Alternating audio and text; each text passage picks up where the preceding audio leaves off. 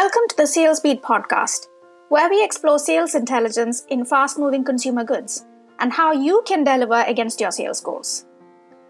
I am Veena Giridhar, and I'm the CEO and co founder of SalesBeat, an AI driven platform eliminating lost sales in fast moving consumer goods sector due to understocking and overstocking. Last week, we looked at other consumer friendly initiatives that brands can use to increase awareness, penetration, and repeat purchase. On today's podcast, we look at other strategies that FMCG companies can implement to survive and grow during these coming months. Given the primary driver of inflation today, supply chain constraints, the first on the agenda is to take stock of your existing supply chain. Assess your supply chain from end to end to understand your exposure to supply chain shocks. For example, if you are a snack company that uses pre printed packaging, map out where the printing is done, where the packaging comes from, and where the material of the packaging comes from. Take a similar approach to the snack that is being packaged as well. If there is reliance on one supplier for any of the different components, assess other options for sourcing these components and act quickly to secure contracts with them. Also, now is not the time for just in time manufacturing and sourcing.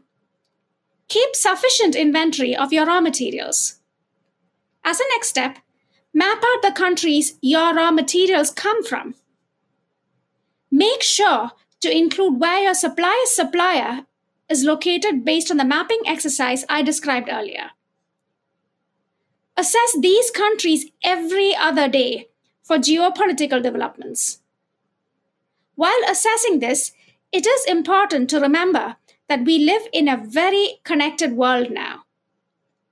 There may be developments in countries halfway across the globe from where your supplier is.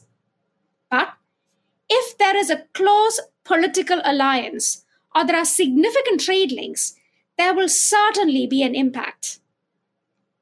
These days, geopolitical stability cannot be taken for granted. If it looks like there may be risks bubbling up in the countries you mapped out in your supply chain, start looking at alternatives immediately. Having a backup plan is paramount these days. Secondly, do the same exercise for your employees. Make sure your employees are happy and satisfied in their jobs as well. This is not applicable just to those in management roles, but also to those in your manufacturing locations and in your logistics team. Speak to your employees regularly to ensure they stay.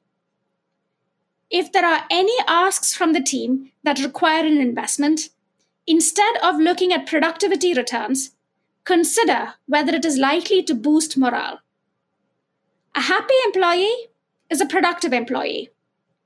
So, indirectly, there is a higher return on investment than you would originally have calculated. Also, Look at the opportunity cost of hiring employees and the time it takes from your team. Several companies are probably looking to cut expenses as well.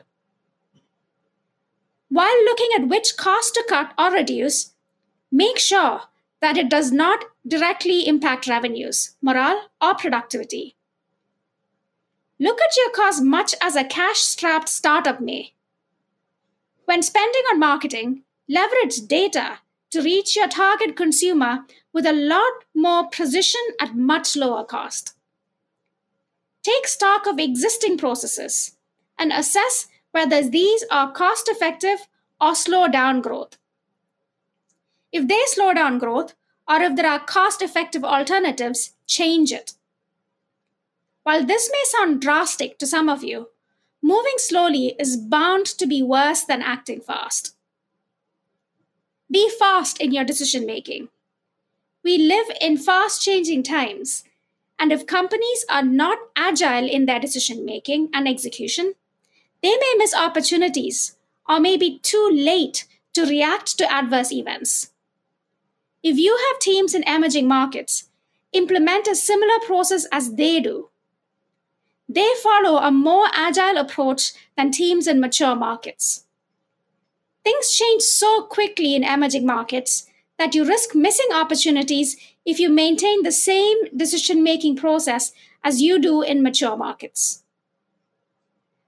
While on the subject of risk management, look towards those very same emerging market teams to understand the risk management process they have in place. They are constantly looking at and assessing geopolitical risks, trade risks, legal risks, people risks, supply chain risks, and even monetary policy risks. Look to those teams and implement a similar approach for your market or business unit as well. If you have any thoughts on initiatives that FMCG companies can adopt to survive the next year or so, leave a comment here if you're watching on YouTube, and we'll address them in a future episode. If you're listening to this on Apple or Spotify, email me on veena at salesbeat.co with any questions. Thank you for listening.